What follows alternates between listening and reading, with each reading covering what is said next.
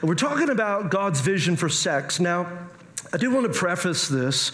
It's going to be PG-13. There was a day where, you know, the younger the kid, the more you would try to protect, and, you know, you'd be like, well, they're not going to listen to that till they're 16. And I just want to challenge you that in today's environment, as a parent, to make sure when topics are taught like this in church, that we bring our kids and our family to it, not run away from it, because someone is teaching your kid about this. And in not being deliberate about teaching it, that means we're allowing the world to define it. And whoever defines it, whoever talks about it first defines it. And so we ought to be having the talk with our kids. You know, I remember my kids, my boys, we go on daddy dates and take time. And I was taking them out, and I was going through these books that helped us talk a little bit more about sex. And my son Carson said, "Dad, if you read another one of those books, I ain't going on another date with you." But what was my point? My point is, I'm going to help you define this. I'm going to talk about it. I'm not going to be embarrassed to talk about it. Nobody talked to me about sex. It was almost taboo. You know, you didn't really, my parents, I didn't see a whole lot of that or affection in front of me. And unfortunately, I learned the wrong way. Trial and error, friends, what I saw on television. And today we live in a hyper-sexualized culture. I don't have to tell you that. Not only is Victoria trying to show you all her secrets, so is everybody else. I mean, you just watch a movie, you just watch a sitcom, and here's what's crazy, everybody's doing it, and ain't nobody married. I mean, at least if, when it was inferred in the past, you know, 20, 30 years ago, it'd be like, well, they're married. Now, ain't nobody, tell me the last time you saw two people doing it and they were married. Why? Because the devil, the god of this world, wants you to get his vision on perverted sex. He wants you to see. That's what television is, right? Tell the vision. And so we sit there and we let our kids watch it. Now today, I mean, we have homosexual relationships. That's in every show, every movie. I mean, so there is no real definition of what true godly sex is and what does it mean and how to cultivate it and what's God's vision for it. And so I'm glad today that I get to actually talk about it because I think the world has it backwards. And that's where Paul writes in Romans chapter 12, verse 2. Look at what he says. Don't conform to the pattern of this world. So don't allow the world to change you. See, God's got a pattern, but you know the world has a pattern. He says, but be transformed by the renewing of your mind. Then you'll be able to test and approve God's will is, his good, his pleasing, and his perfect will is. So how do we get God's perfect vision for godly sex? We got to talk about it. We got to see what the Bible says about it. We've got to not allow it to be taboo. And you know, the thing about culture is that culture is not only what you teach, it's what you don't teach. It's the absence of teaching. It's the absence of training up and raising up. And we just want to be a church. Listen, I don't know about you. I'm married, been married 22 years. I want a good sex life. I got three people. Men, you'll be like, woo, women, come on, right? I mean, at the end of the day, isn't that what you want for your kids? Some of you are like, I don't know. Yeah, that's what I want. I want my kids to be madly in love. I want them to have great godly sex. God designed. Look, you got to be careful. The reason we pause like that in church is because for us, sex has attached with it a lot of shame. What is to, you know, it's all the things that you know are wrong, what you did wrong, what people are doing wrong. But what you got to understand is the world didn't create sex, so the world can't define sex. God created it. And it goes back to, are we going to allow the world to hijack it, or are we going to celebrate it? We're going to say, God, this is amazing. It's a gift that you have given to us. And so we choose to celebrate it. We choose to talk about it. And so that we can create healthy, life-giving marriages where intimacy is expressed in the right way. God created sex. And we've got to be real careful because we live in a world where they've cast off restraint. And if we're not careful, the church will look just like the world. In fact, a lot of relationships do. I mean, you'd be dating in the church and be having just as much sex and be unmarried like you are in the world. There's got to be a difference. Like, no, we're going to wait. Come on, somebody. You don't test drive intimacy. No, we wait. Why? Because true love waits. It's not just a cliche, it's a fact. When you truly love someone, you want to experience it in the context that God designed it. It's beautiful. It's amazing. Sex experienced in the context of covenant relationship and marriage is beautiful. And I just want to, and I said this last week in the first service and second service, but I just want to reiterate it here because it's very, very important to me. As we talk about sex, as we talk about marriage, as we talk about relationships, you didn't come to a self-help seminar. You came to church. And so what you're asking me to do as the pastor is to tell you what God says about it, not my opinion, not what the world says about it. Listen, sex is between one man and one woman in covenant relationship in marriage. Now, I know, listen to me, that doesn't make some people happy, and someone might even get offended. I would challenge you with this. Don't get offended at me. I'm your pastor now, like I was just before I said that same sentence. Can I tell you this? I'm not saying everybody in this room agrees with that. And can I tell you this? I'm okay with that.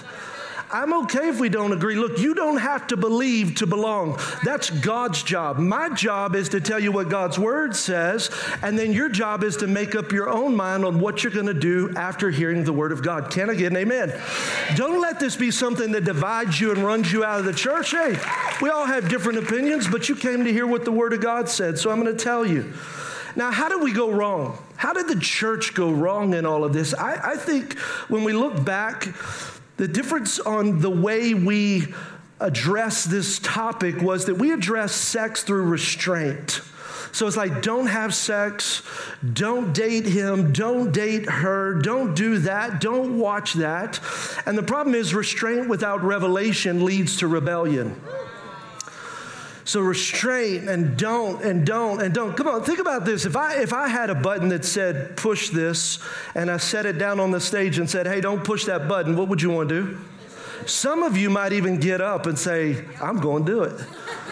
Why? Just because I said don't? Think about if I said don't date her, don't date him. Come on, what's that make you want to do?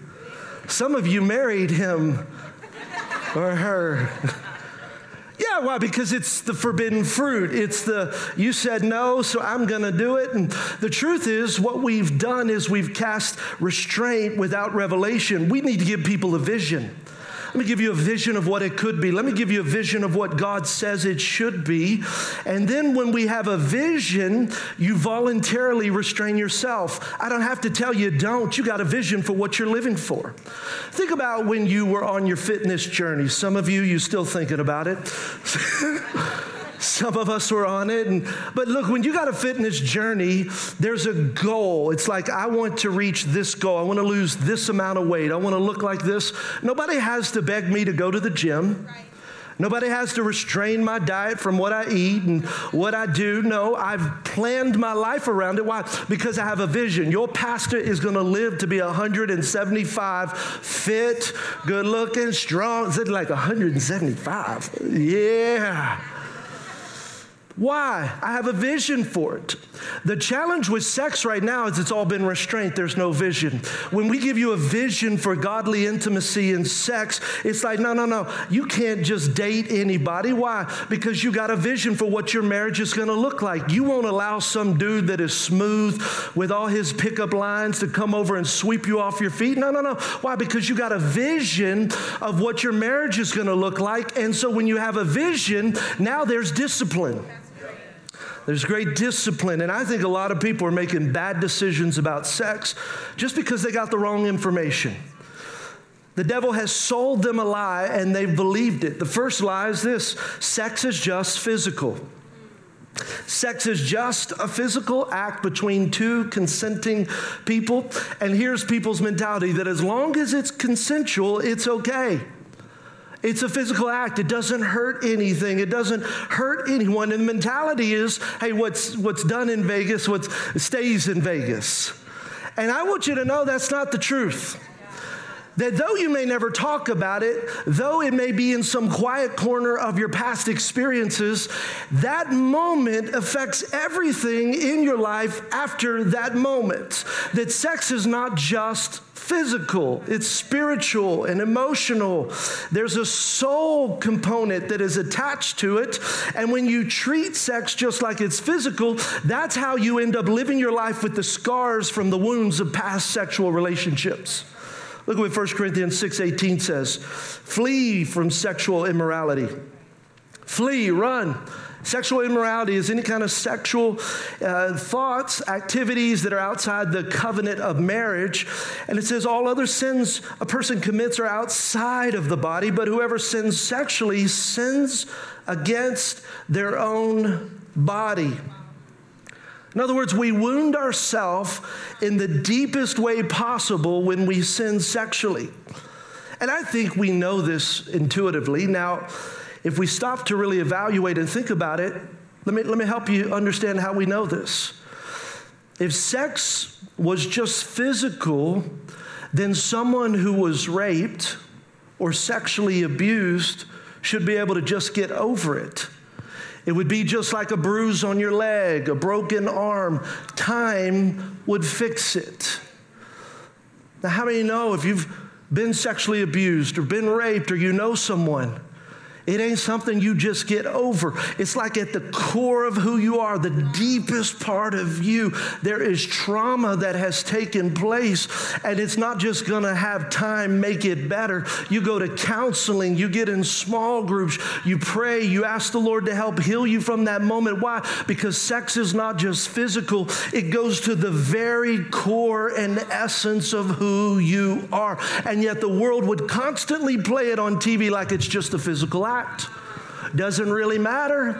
Why? Because if the devil can have you believe that, even though you're saved, he will cause you to live in bondage your entire Christian life. And that's what he wants.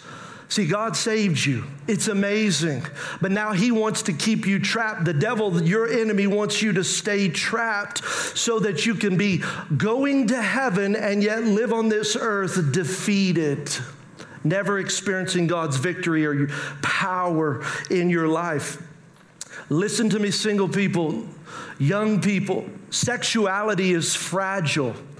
Liken it to a flower. It should be nurtured and taken care of. It should be protected. You don't let anybody just come in and steal your sexuality. You hold that for the person that you're going to spend the rest of your life with. And here is what is amazing, married people. I don't know about you, but the longer you're married, the better sex gets. I don't know if it's just me and Phyllis. I mean, I don't know. I didn't come up here to try to put a front up. I want my kids to say, Mom and Dad can't stop touching each other. Like, what in the world? Like, we're, you know, and it's an amazing thing. See, when you've done it out of the right, in the wrong context, there's shame, there's guilt, there's condemnation, there's no intimacy, really, because you've been sold a lie that intimacy has to come with sex first, and then we become intimate. No, intimacy is first, and then sex follows, and that's what makes it so beautiful, because our soul is deeply connected. Now our bodies consummated. And it's beautiful. And when that happens, man, marriage is wonderful. That's how come you can have, and there's a whole science behind it, that you can be 75 and 80 and Granny 86 years old, you know, and she still see Grandpa and say, Grandpa, you fine. He's like, I got Dunlap disease. She's like, but that's the finest Dunlap disease I've ever seen. That's how God, see, isn't it amazing? Because in the context, I don't care about no little foo-foo running around how young she is. I got the woman of my dreams. I got the queen of this castle. I don't need none of that other stuff. You understand what I'm saying? And it's an amazing thing. Well, that queen, boy, y'all, all the women, woo! The devil's tried to hijack it. But as believers, we ought to have a church where we celebrate it. We talk about it. What does it mean to have godly intimacy? And we know that sex is connected to the deepest part of our being. That's how come many times people's deepest regrets and darkest secrets are dealing with sexual issues. many times, and we hide it in shame and we just cover it up, and then somehow we got married and we go to church and God's going to fix it all. That's not really how it works, but today you came to get some answers to help us have great intimacy and to break off the devil's assignment in our life. I mean, think about intimacy is to be fully known. Intimacy means there's no shame in my game. Like no matter what, how much cellulite I got or she's got, or it's like, man, there's just, you're beautiful. You're beautiful. I wake up every morning and say, you are so beautiful. Like every day. And there is something about that shameless life where it's like, man, I love it. Why? Because God created it. Look at Genesis chapter 2, verse 25. Adam and his wife were both naked and they felt no shame. Isn't that amazing? Felt no shame. In fact, I heard a story about a pastor back in the day. He would go and visit people that had come to visit the church. And one day he goes to a lady's house and he's doing a visitation, which, by the way, don't worry, we have a no hassle guarantee. Nobody's coming to knock on your door after you leave this service.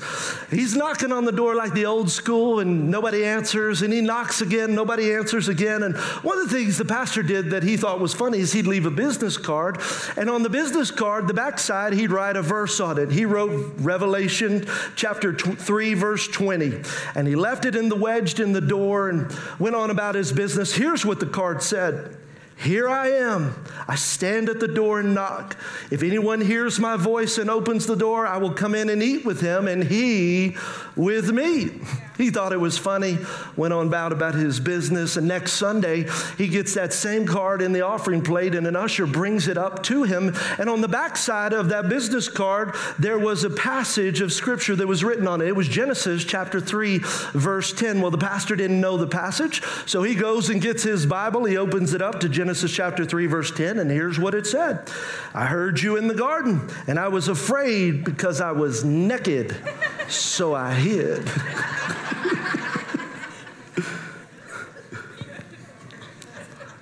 Now back to Adam and Eve.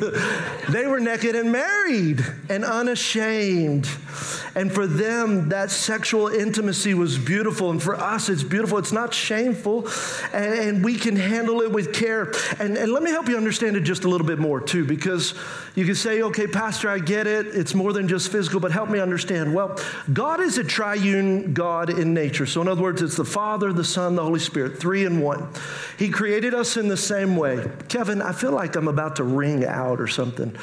He created us the same way. We are spirit, soul, and body. So you are a spirit, you have a soul, and you live in a body. So we're created in the image of God. So your spirit is God conscious, your soul is me conscious or us conscious, and your body is earth conscious. You with me?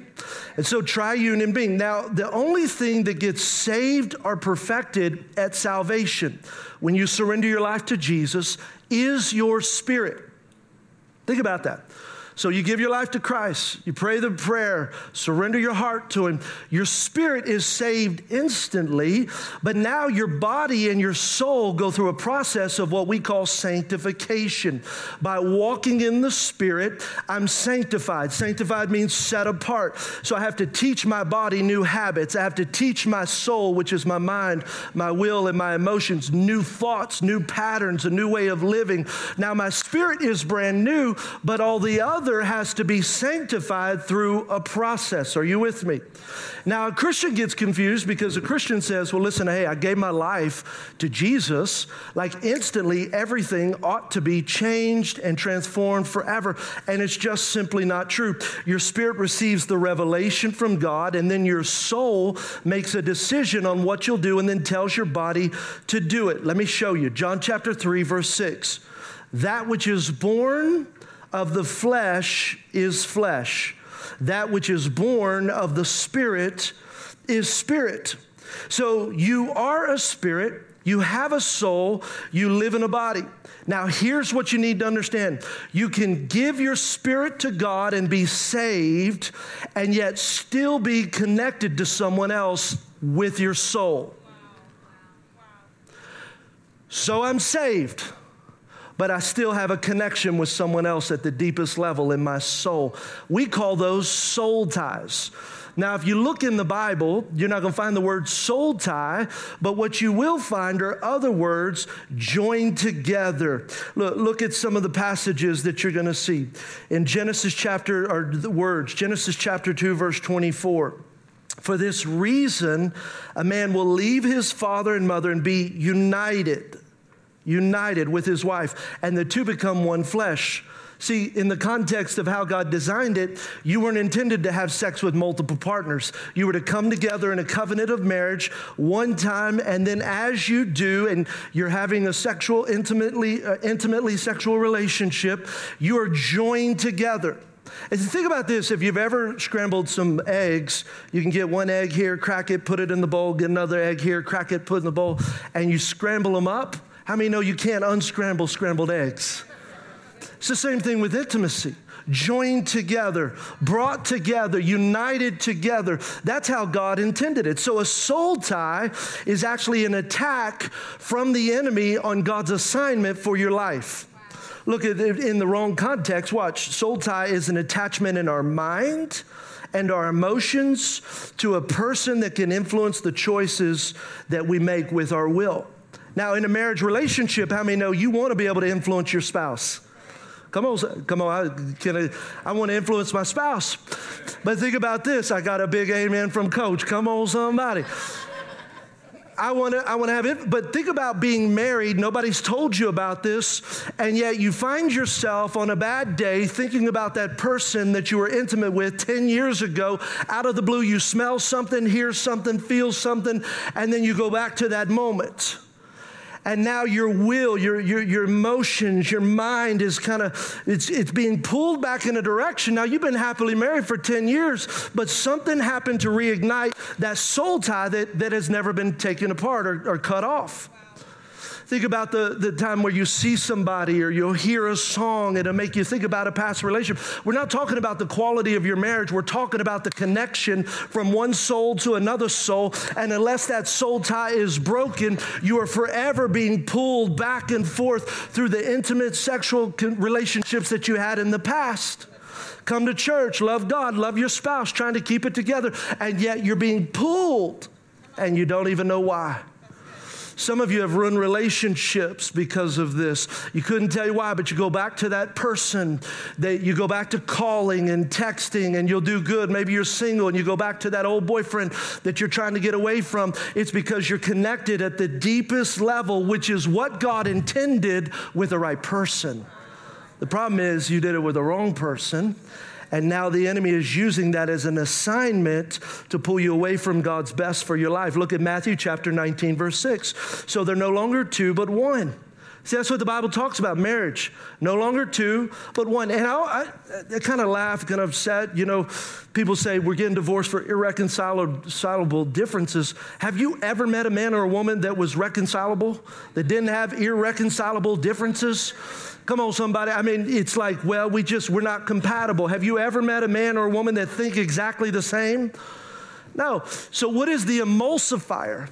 What is the thing where it's like, man, I'm telling you, and if you're not looking at porn and you're not going after other people, when you are in an intimate relationship with your spouse, you're going to fix some things, baby. You're like, hey, honey, how do we fix this? Because you and I, we got to have some us time tonight. Come on, women, you know what I'm talking about. That emulsifier is like, man, we're going to fix this. We're going to fix it. How? She wants to talk. I don't want to talk. But if we're going to get to that, we got to talk. Come on, somebody. Well, if you've got porn happening on the side, cheap, no cost, you just go say anything, do anything, play anything, whatever. It's easy. You just get out of this relationship that is real, and you'll go to something that isn't even real, and you're more addicted to that than the person God brought you to. Got to be careful. An ungodly soul tie is a bond that has become a bondage. See, you thought that person was your soulmate, and now they become a soul tie. And an ungodly soul tie is an assignment against your destiny. The devil wants to steal, kill, and destroy your life. Don't kid yourself. He's not playing around. He can't take your salvation, but he can rob you of your destiny. Philippians chapter 4, verse 7, this is what we want from God today. And the peace of God, which transcends all understanding, will guard your hearts and your mind in Christ Jesus. Some of you recognize today that you've got ungodly soul ties and you've been tormented. What's wrong with me? I don't understand why I can't ever get over them. It's like we do good. But today we're going to break that ungodly soul tie. And I want to show you a physical picture of what that would look like in a relationship as well. Alexis, you and Elvis, come up here real quick for me. Get up for Alexis and Elvis. My man. I could embarrass these two. These are my kids right here. I'm going to do a skip for you. I'm actually not going to do a skip, but I want to walk you through what it would look like. This is all fictitious. None of it's real, so please don't go back and it's all made up. But I'm going to use it so that you get what I'm talking about, because today you're going to be set free. And you're going to help your kids and my kids. We're going to live with kids that understand this principle and do not do things the way the world does. So they've come to me. They're saying, Pastor, we are ready to get married. We're excited about this. Elvis and Alexis, they're like, we want to do it right. We want to stay pure. Would you come and marry me? I said, absolutely. Let me marry you. Now, let me give you a little bit of a backstory with these two. These two love God, but they hadn't always lived for God in all the moments of their life. Elvis here, he came to church about a year or two ago at the movies, and he wasn't living for God back then, but came to at the movies. God touched him in a powerful way. He gave his life to Christ, started serving on the worship team. That's where he met Miss Alexis. They hit it off, had great chemistry. Now, Alexis, she's been raised in church. She's been here for practically her whole life and has been around church, in church, tried to live for God her whole church life. And so she's doing pretty good. These guys decide to get married. But the problem is it's not really just these two standing here. They have what we call relational baggage. Now, you can't see it naturally, but I'm going to show it to you right now. Come on out here. Let's see all the baggage that they bring with them. This is some of the soul ties. Yeah, see, you thought you was just you and your honeyboo. We's getting married because nobody really talked about it, right? So you and your honeyboo, you're up here. Now, here's the challenge.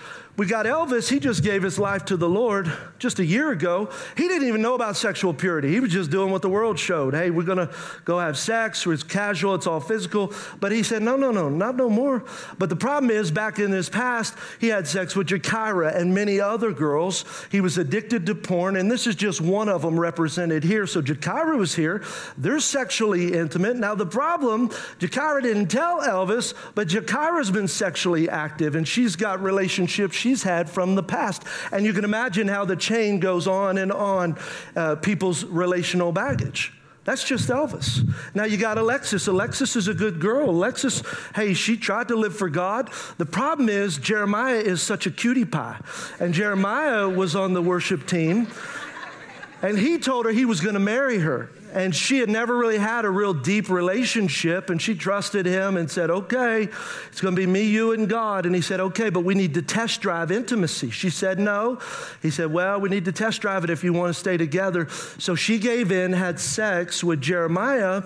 And so what she didn't know is that Jeremiah was addicted to porn and he had other sexual relationships as well. So it was just a one-time thing. But now she's coming to this relationship with soul ties and baggage.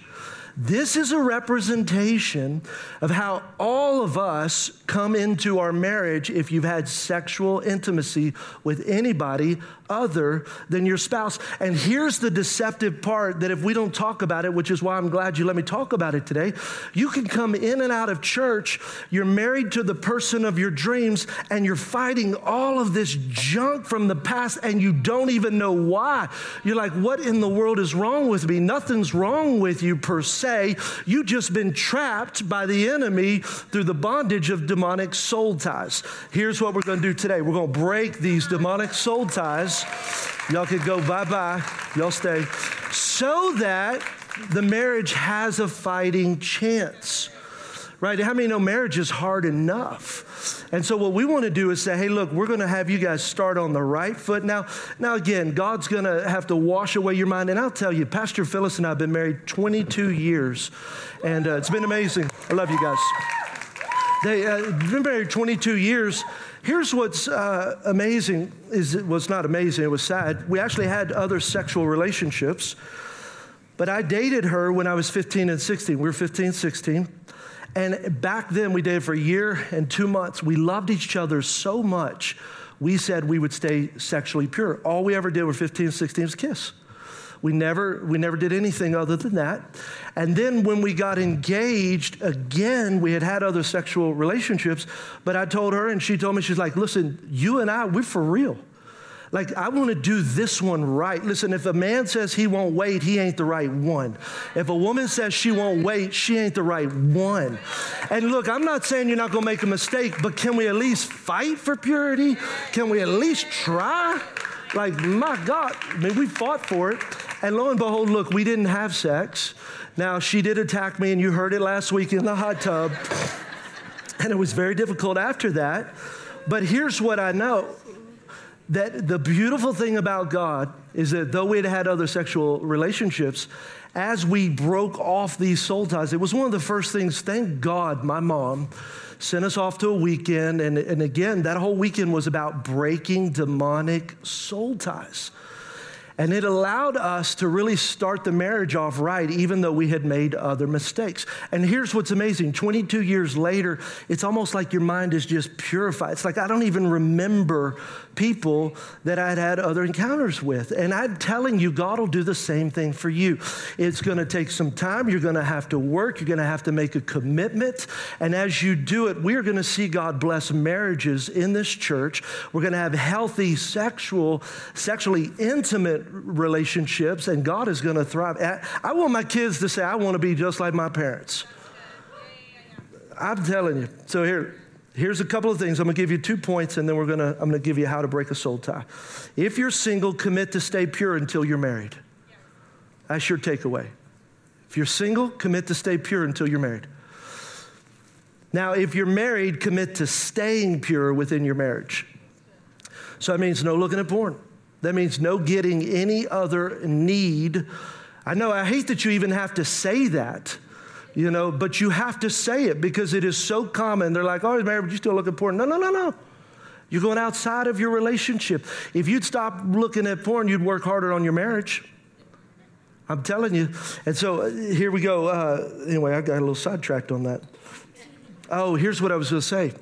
And it's not even just looking at porn. Listen, if you're getting emotional connection outside of your marriage, you're getting those attaboys, someone's acknowledged you, someone's noticed you. Listen, you got to commit to stay pure in your relationship within your marriage. Can I get an amen? Okay, sever any and all ungodly soul ties. Here's how you do it. Severing ungodly soul ties. First thing is you surrender your life to Jesus. Band, you guys can go ahead and come on out. Surrender your life to Jesus. You got to have a relationship with God because he's what breaks the power of the enemy off of your life. So you surrender. I'll give you a moment. Pastor Jolay will lead you in a prayer a little bit later. In just a moment, we'd love to help that experience happen for you today. Second thing is you got to repent and confess. Now, there's a difference between just confessing and repenting. How many have ever said something because you got caught? You're like, oh, I got caught. I'm sorry. No. That's repentance is not just you got caught. Repentance means, man, I was going in this direction. There's a changing of the mind. See, you came in here one way this morning, or you're watching one way this morning, and what God's word has done has changed your mind. You're like, it's not just physical. What I did in the past was not God's will or God's plan. And so there's a repentance. And so what you got to do is you just say, God, please forgive me. I had sexual encounters with people, and whether you knew it was wrong or didn't know it's wrong. Nowadays, I think there's a lot of people who don't even know it's wrong. Either way, you just simply repent and then confess. God, I choose your way. I choose your word. And then third thing is you release and remove. You're going to ask God to release you of the soul tie.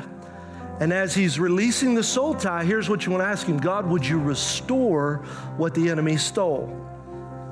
Release the soul tie, renounce it, and then God, restore what the enemy stole. And then the remove part, let me explain the remove part. You know, when Phyllis and I got married, we had to go back then. We had photo albums. Some of you like photo album. Now it's all digital, you know. We actually went through the photo album. We sat in the living room. And it's like, get rid of this picture, get rid of that picture, get rid of this. Come on, you don't need no mixtapes from somebody you ain't with no mo. Come on, somebody, it ain't that good. Make a new mixtape. Come on, you see what I'm talking about? You got that candle they bought you. You got that, whatever it is, you got to get rid of the trinkets. It's practical, and yet it's so necessary, because here's what will happen. You walk out of here, renounce the soul tie, but not remove the trinket. And then wonder how it pops up on the exact day that you got in the biggest fight that you've ever been in your entire life, at the exact moment, at your weakest moment. Well, because the devil's got a plan. You got to remove it, get rid of it. So release and remove. And then we pray a prayer. I put the prayer in your worship guide. You can also take a picture. They're going to put it up at the top. When you release it, here's the words you use. We're going to say this prayer together. There is a blank. In the blank, please don't put a name. All right, Susie, Joe. Don't do it. And no, do not renounce your spouse. Okay, here we go. Let's pray this together. Say, Father, let's say it together. I renounce this soul tie with blank and break this alliance. I renounce the spirit of lust and cancel the legal right of Satan to operate this way in my life. Now, this is a prayer that you need to pray over every soul tie that comes to your mind. And here's what happened. It happened with me and Phyllis. We were in separate rooms, and you'll say one, and then you think, you're like, oh yeah, you know? And so it's like, okay, God, whatever. Maybe it was an emotional, whatever it is that the Holy Spirit brings to your mind, you renounce that person. Does that make sense? And so we're renouncing it, and then how many do you do? Until you're clean. And then maybe something happens and you remember someone else later down the road. Pull out this prayer, pray it again, confess, say, God, forgive me. I'm changing the way I live my life. And you renounce the soul tie. And you cannot have someone just renounce it off of you. You're the one that connected with the person. You're the one that's got to break it off that person, with that person. And then here's the other deal. Do I call them? Like, hey, I just want you to know I renounced you. I renounced that soul tie. You ain't got no more hold on me. No, just bye-bye. Just let them go. You don't have to tell a ship you untied it from the dock. You just untie it and let them drift away. You ain't got to call them nothing. And so it's really powerful. And then here's what I want you to do after that. You're going to feel lighter. You just rejoice. God, I thank you. God, I praise you. And then you just repeat however many times you've got to do it.